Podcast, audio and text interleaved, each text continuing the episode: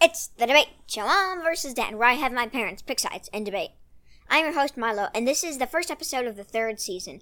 The debate topic will be garlic versus onions. To start, mom will be presenting her side, garlic, in three, two, one, now. Sure, french fries are good, but garlic fries are better. We love hummus here, but we really love garlic hummus. And ice cream is great, but you know what? Scratch that last one.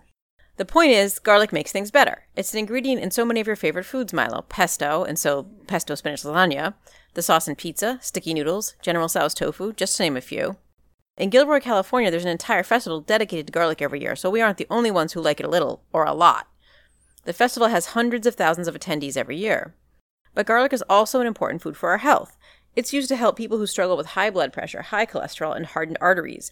It's the component of garlic that makes it smell so garlicky, a chemical called allicin, that makes it good for our heart and blood flow. So when I add that extra clove to the cauliflower alfredo sauce, I'm not just making a delicious dinner, I'm saving your life. The human love affair with garlic has deep roots. This familiar bulb has been in our food for over 6,000 years. Ancient Egyptians even put clay statues of garlic in tombs, indicating it held a place of worship in the culture. For a while, the world was split on whether garlic was a food ingredient, a medicine, or both. Early medical texts from the 1600s listed as a cure for a variety of things, some of which were accurate, some not. In 1858, Louis Pasteur proved it was effective as penicillin in killing germs, a discovery that led to garlic's use as an effective antiseptic in World War I. But let's rewind a bit, because just as garlic developed as a cure-all, it also moved along in history as a delicious ingredient. Imperial Roman wine had honey spices and, yes, garlic in it. And we touched on pesto earlier, which has been around since about the same time. I will tell you, I am glad that pesto survived, but when I drink wine, it's free of garlic. Arabic cooking has had garlic in it as well for centuries. The hummus I mentioned earlier, that's a great example. And what would a falafel be without tzatziki? Well, frankly, I'd still eat it, but I'd miss the garlic. I did mention garlic ice cream, which really exists, and people swear it's better than it sounds. You can get it at the Gilroy Garlic Festival along with garlic peanut butter cups and garlic popcorn. Honestly, I'd try all of these. I love garlic that much. Time's up. Now, Dad will be rebutting Mom's argument in a 30 second rebuttal in three, two, one, now. Sounds like they make a really lot of awful things out of garlic. Garlic ice cream sounds just terrible. Putting garlic in wine? Good God! That's just foul. Uh, two things. As a vampire, I'm offended by the topic of garlic in general. And also, garlic breath is yuckier than onion breath. Mm. Time's up. Now, Mom will be rebutting Dad's rebuttal in a 30 second rebuttal in three, two, one, now. All right. Well, I mean, a lot of gross things are made of garlic, but not all gross things are made of garlic. For example, you're not made of garlic. if it repels vampires, a, a point which I didn't touch on because I had so much to say, that's a good thing. Um, it seems to me that that that's not a negative. I also do not believe that you're a vampire. um, just a few years of experience, and in some, I do not think that onion breath is better than garlic breath in some way. Time's up. Now, Dad will be presenting his side, onions, in three, two, one, now. Humans have been cultivating onions for at least 7,000 years, so 1,000 years or so longer than garlic. And currently we produce 4.5 million tons per year. They're the sixth highest volume crop in the world. Generally, they're divided into three categories yellow and brown, red, and white. Yellow onions are generally sweeter and the most commonly used in European dishes. Red onions are pungent and sharper flavor used in Asian cuisine. And white onions are milder and are commonly used in Mexican food. In addition to being delicious, they're also extremely durable for long term storage and transport. Onions were super important in ancient Egypt. They were worshipped because of their spherical shape and concentric rings were believed to represent eternity. They were also used in mummification. Onions have been frequently found in excavated mummies. For instance, uh, King Ramses IV was found with onions pushed behind his eyelids in front of his collapsed eyes. Ew. Uh, and they were also believed to have some sort of magical properties to help you in the afterlife. But what about us? How do we use onions? Well, we use them in a lot of different dishes. One of your favorite lunches is pasta with sauteed onions and carrots. Now, sometimes we'll add a little bit of garlic too, but it's really the onion that is the flavor star of the meal. And of course, there's the mighty onion ring, delightfully battered and deep fried circle of onion that's such a treat to eat. Um, and there's French onion soup, just a buttload of sauteed onions with broth added, and then usually covered with some cheese and a toasted slice of baguette. The onion is also a key member of uh, the bases of many dishes. It's part of the holy trinity of Cajun cuisine, the other two members being celery and bell pepper, which is how I started jambalaya, for instance, and is part of a French mirepoix, which consists of onion, celery, and carrot, uh, and is the trio that we use, for instance, when we make veggie broth. So vote for onions, the versatile superstar of food.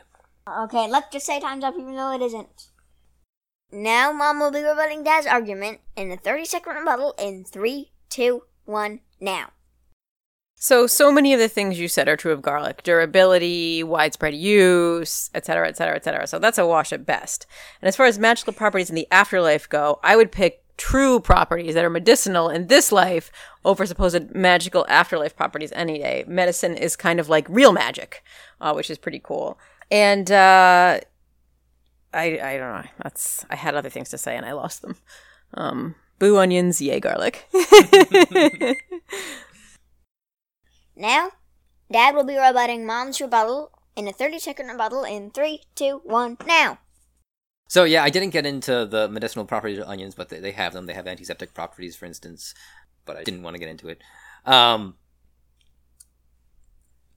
oh, what else did you say? Forgotten. Um, We're doing great. We're doing great uh, a- a- yeah. Anyway, um, you know, I feel like the the overall thing is that garlic is like a little addition to things, and onion is is key to everything. Now to announce the winner and some things I liked from each side.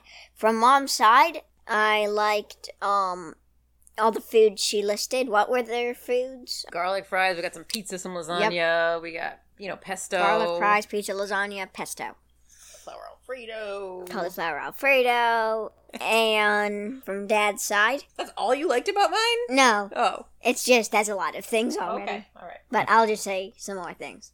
It has medicinal properties, that's pretty cool. And the garlic festival sounds pretty neat. Also, garlic ice cream, that sounds really gross. From dad's side, I liked onion rings. Um, and it also has medicinal properties and that they were used for mummification is pretty cool.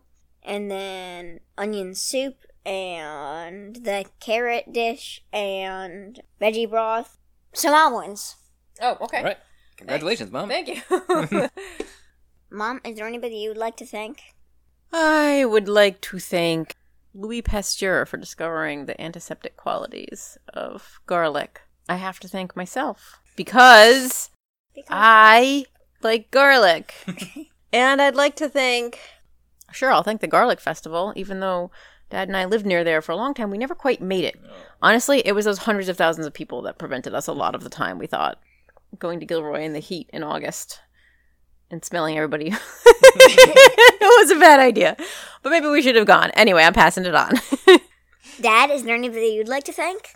I'm going to thank the ancient Egyptians for shoving onions behind um, people's eyes when they died. Because that's how I want to have my burial. Oh, okay. So, I'll go grab the will. We'll just make sure we yeah, get just put that in the. That's the thing I was going to say that I forgot at the end of my rebuttal, which was that I feel like it's cooler to be worshipped than to have yourself shoved into somebody's Onions head. are worshipped too. Gotcha. Remember with the onions were worshipped, infinity? Yeah. Oh, I, I'm sorry. I must have. I must have zoned out. yep, we're doing great. Um, at any rate, that's all for this episode, the first episode of season three. Woo. Bye. Wait, wait. A couple things. One, I want to mention that we are going to have a different episode four of the month. So the fourth episode of the month used to be A guest, guest episode, episode. and then we ran